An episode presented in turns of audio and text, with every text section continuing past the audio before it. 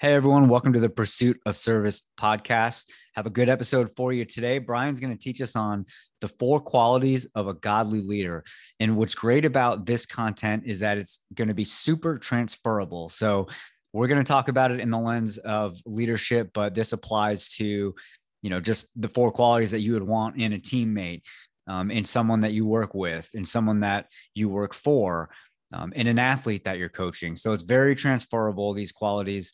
Um, so hopefully you can take some notes, digest it, apply it, make yourself a better leader.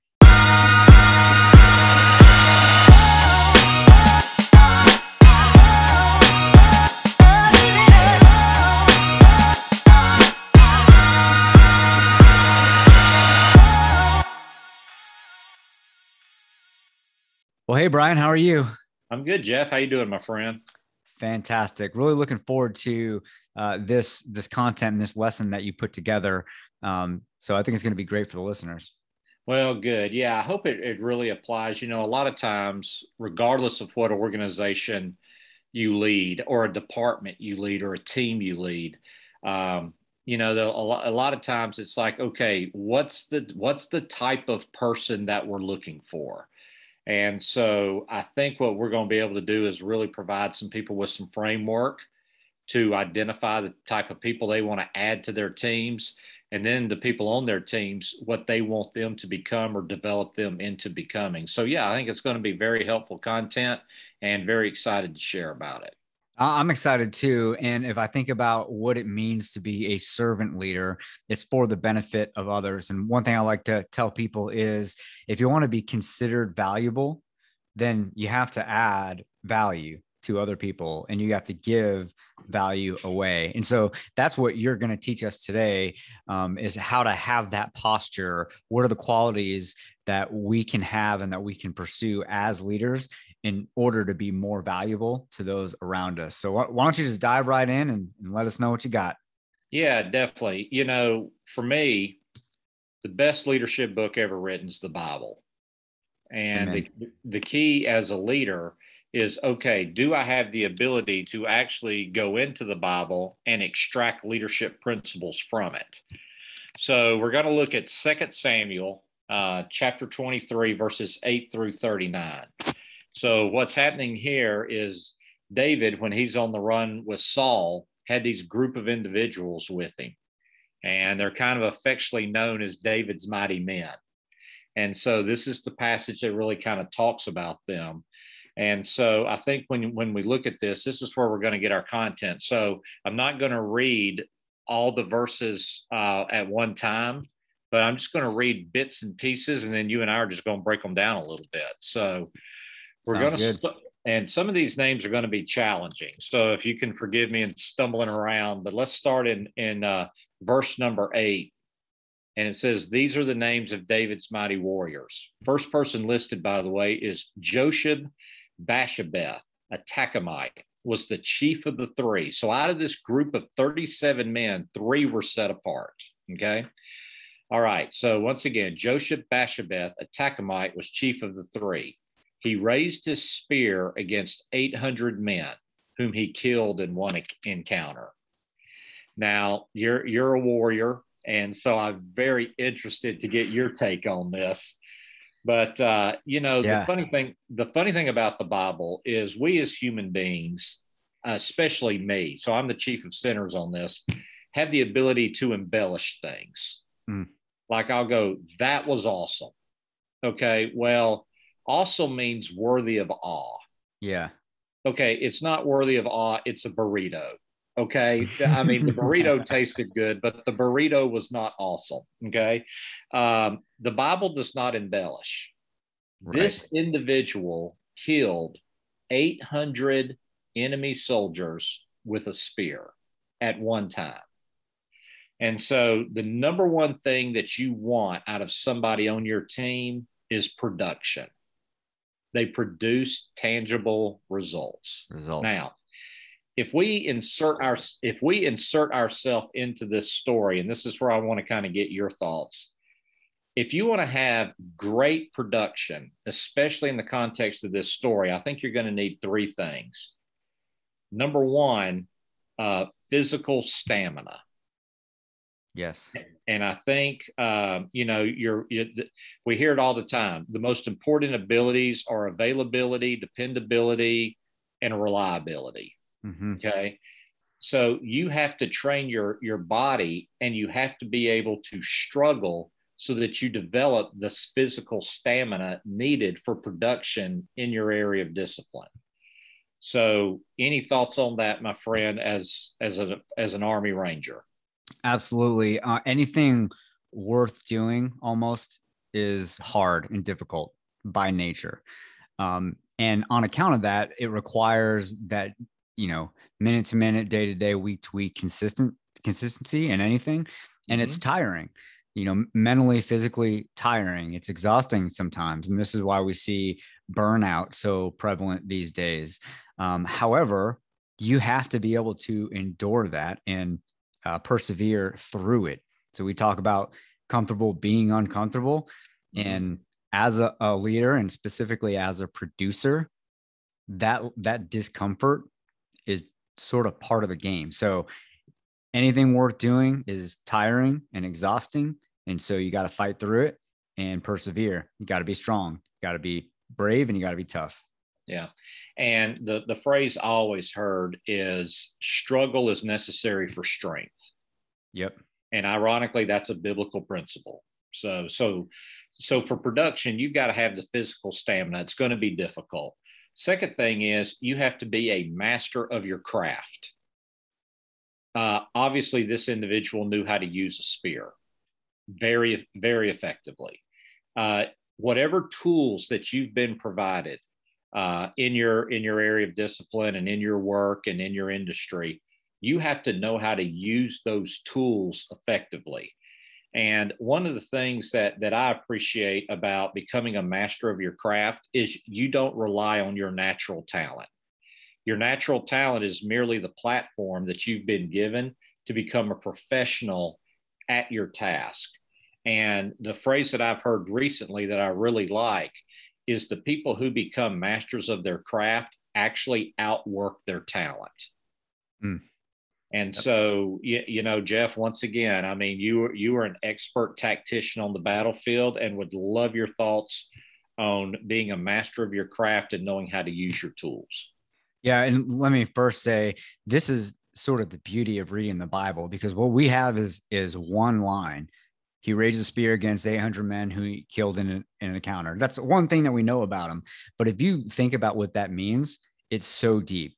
So, what that means is that I cannot imagine how many hours of training that he had before he confronted 800 men that he killed.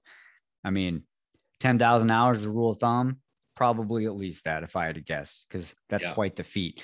Um, and and so that's what it takes. Master of your craft takes intentional training. What do I mean by training?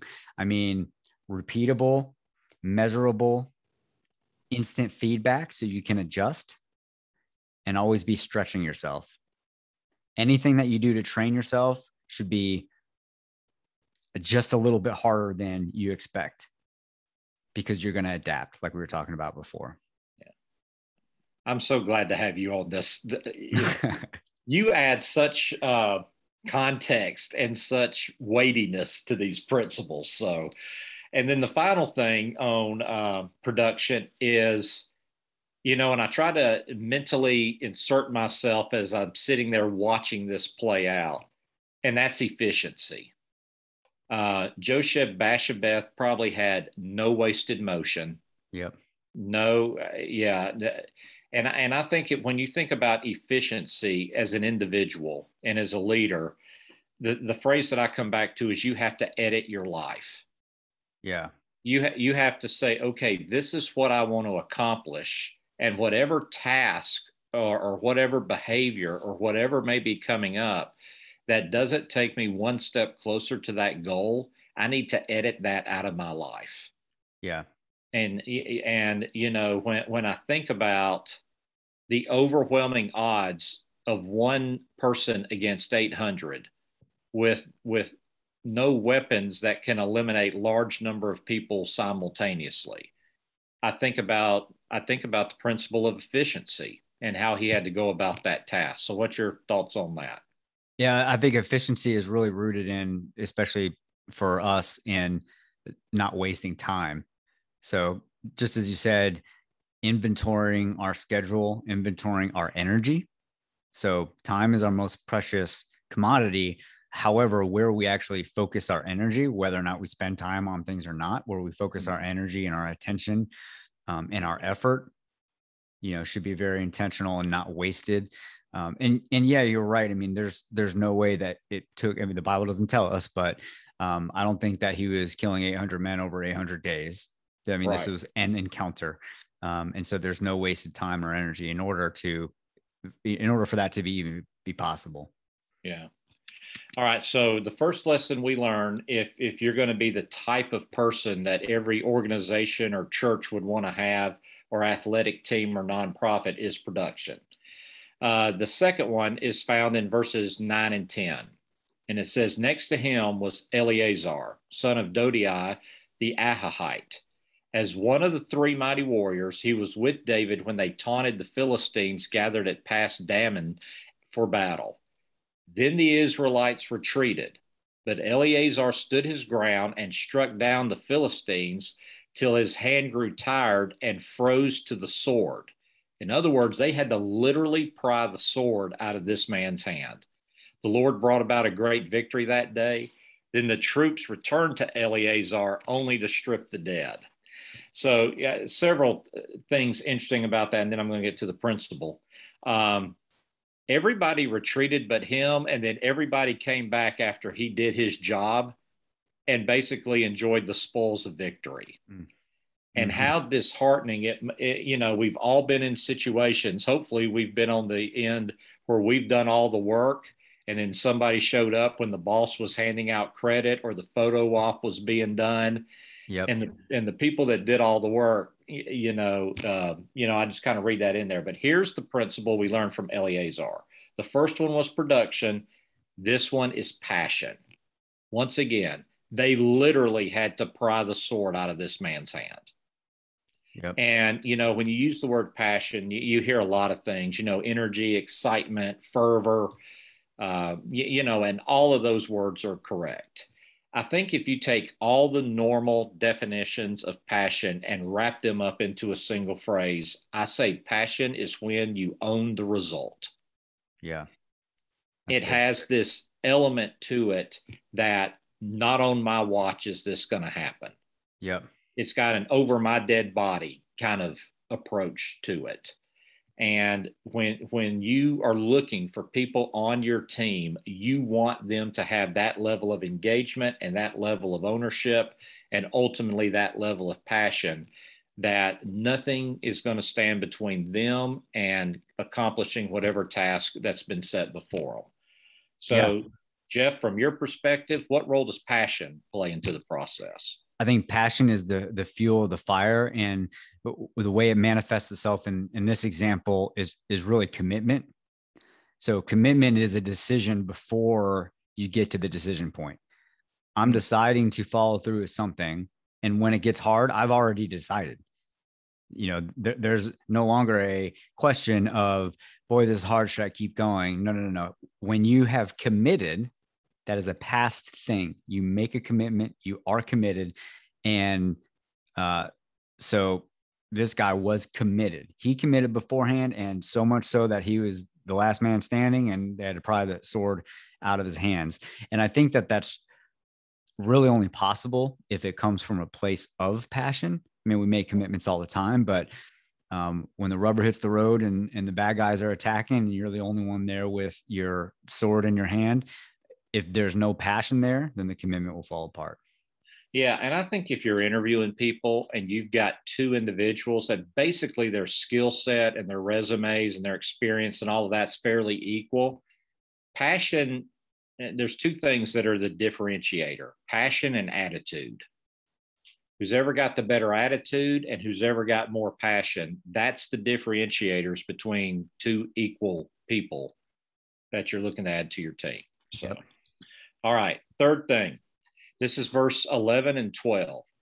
Next to him was Shammah, son of Agee, the Harite, when the Philistines banded together at a place where there was a field full of, of lentils, Israel's troops fled from them. So th- these Israelites, they, they've gotten real good at abandoning their, their warrior. Okay. But Shammah stood, took his stand in the middle of the field. He defended it and struck the Philistines, Philistines down, and the Lord brought about a great victory. Here's what I think we learned from uh, of Shammah perseverance. Everybody else quit. Mm-hmm. He did not. Took a um, stand. Um, he took a stand. I, I think, um, you know, a lot of listeners um, to this podcast have probably read the Bible cover to cover, if not significant portions of it. Nowhere in the Bible did God call anybody to an easy task. That's right. Um, leadership and service and life was not supposed to be easy. There is built in challenge and built in hardship. And you've already discussed that and uh, previously about the value of that. Um, and here's, here's why, in my opinion, God designed it that way. God designed things to be beyond our natural ability and our natural strength because it would then force us to rely on Him and press into Him and rely on Him for the victory. Yep. Um, if not, we become extremely self sufficient. We don't need God. We become our own God, you know. And I think God builds in things into life that are beyond us so that we can rely on Him and realize that He is ultimately the source of our strength. And uh, one of the things I'm just kind of concerned about in the world we live today is we have institutionalized quitting and even celebrate it. Yeah. And uh, I, I, I don't think that's healthy. I think if some people have some issues, they need to get medical attention for that and get that dealt with. But just because things are hard, we don't need to institutionalize the abandonment of assignment uh, when when things get difficult. So, what, what's your what's your thoughts on perseverance? Perseverance builds character so that we can be prepared. That's what Scripture tells us. So, um, as you said, everything, you, you know, life is difficult. There are times that we just have to persevere. Um, so I don't have a whole lot to add to that. If you have the passion that allows you to to persevere, so yeah. everything in life is going to require perseverance. Okay, very good. So now we've talked about these three individual, uh, uh, these three men individually, and now we're going to wrap it up by talking about them collectively. And this is going to be verses 13 through 17. And it said, During harvest time, three of the 30 chief warriors came down to David at the cave of Adullam, while a band of Philistines was encamped at the valley of Rephaim. At that time, David was in the stronghold, and the Philistine garrison was at Bethlehem. David longed for water and said, Oh, that someone would get me a drink of water from the well near the gate of Bethlehem. So the three mighty warriors broke through the Philistine lines, drew water from the well near the gate of Bethlehem, and carried it back to David. But he refused to drink it. Instead, he poured it out before the Lord. Far be it from me, Lord, to do this, he said. It is not the blood of men who went at the risk of their lives. And David would not drink it. Such were the exploits of the three mighty warriors. So we learn from them individually production, passion, and perseverance. But when they come together collectively, we learn from them loyalty. Yep. They just love David. And, you know, I picture this, and David's just kind of leaning back and he's like, man, wouldn't it be great to have a drink of water from the from the well of Bethlehem? And these mm-hmm. three men heard that and they said, let's get him some water and they literally broke through the enemy lines, risked their life, got him that water, and brought it back to him. And so, the question that I would have for everybody that reports to somebody, and we all report to somebody, even if it's our customers, okay? Do you love them? I mean, is there loyalty there? Mm-hmm. You know, when they make an offhanded comment like this, do you have such an effective uh, affection for them that you're like, I'll do anything I can to serve them and bless them in this manner. And here's the final thing I've got for loyalty, and, and then I'll turn it over to you. Loyalty does not make you a leader. but disloyalty disqualifies you from being a leader. Yep. That's so good. so if you're disloyal, uh, I you know I guess the the the warning for today is you need to deal with that and you need to repent of that and whatever is causing you to be disloyal to those you report to in your organization you either need to deal with that or find you a new organization that you can be loyal to. Yeah. All right. So jeff your thoughts on loyalty? Yeah so there's so much here to this little passage. Um, the first thing i notice is that the loyalty is reciprocal. Mm-hmm. so in fact david didn't even ask them to get the water.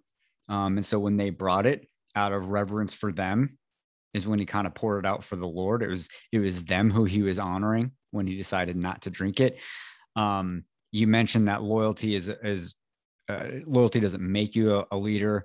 Um, in a similar fashion, it's it's not loyalty alone, but it's uh, action. Leadership is action. Um, taking the initiative, being proactive, again, David didn't ask these guys to go get the water. He was just sort of thinking out loud, and they took the initiative to solve this problem. Um, it reminds me of Nehemiah when Nehemiah recognized that there was a problem with his home city of Jerusalem and took the initiative to do something about it.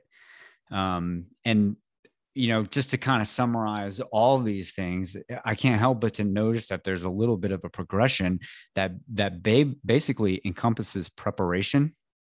So they were in this position to serve David and go get the water because of the preparation that they had throughout their lives um, and what they've shown through the training and the production, uh, through the passion, through the commitment, um, and all those things.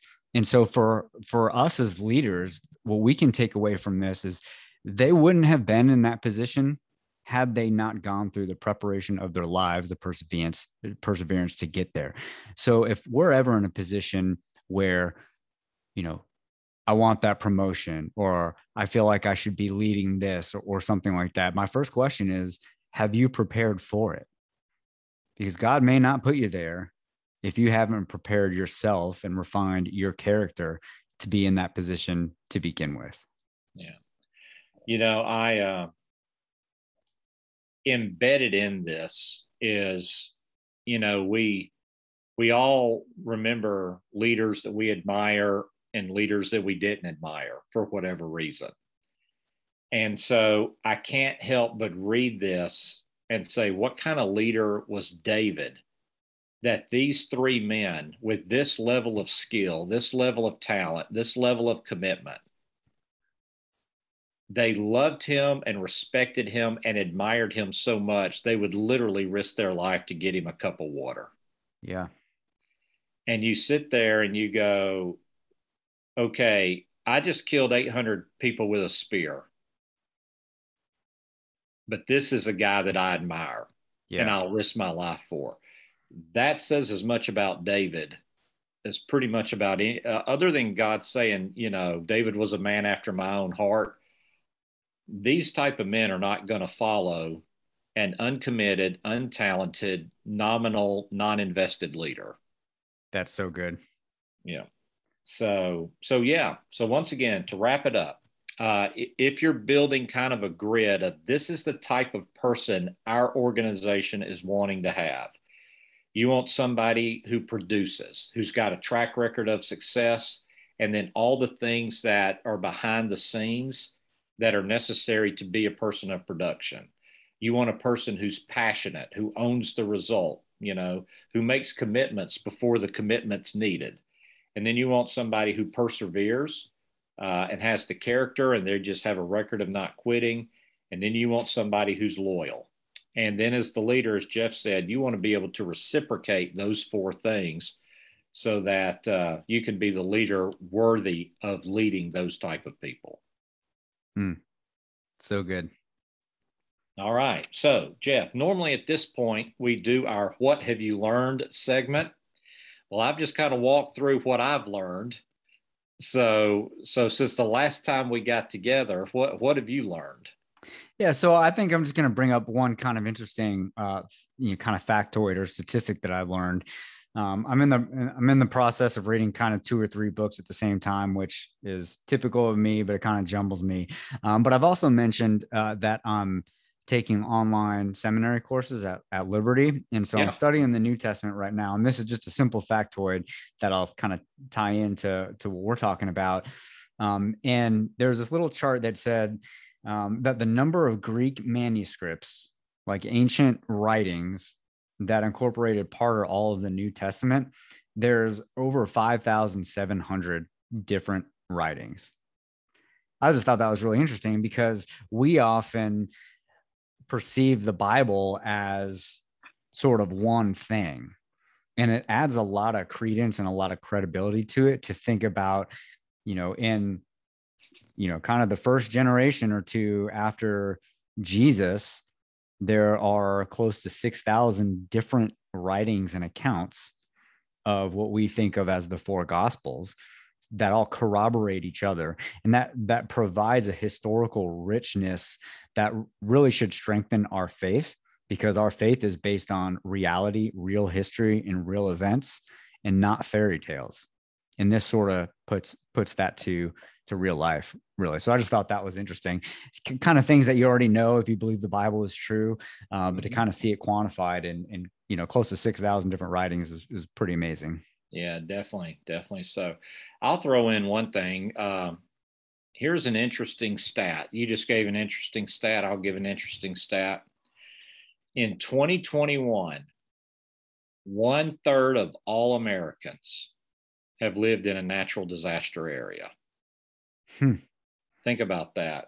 I mean, you think about the hurricanes in Florida and New York that we've seen recently, the wildfires in California. So those are two, you know, Florida, New York, and California, three heavy, and Texas, heavy population areas.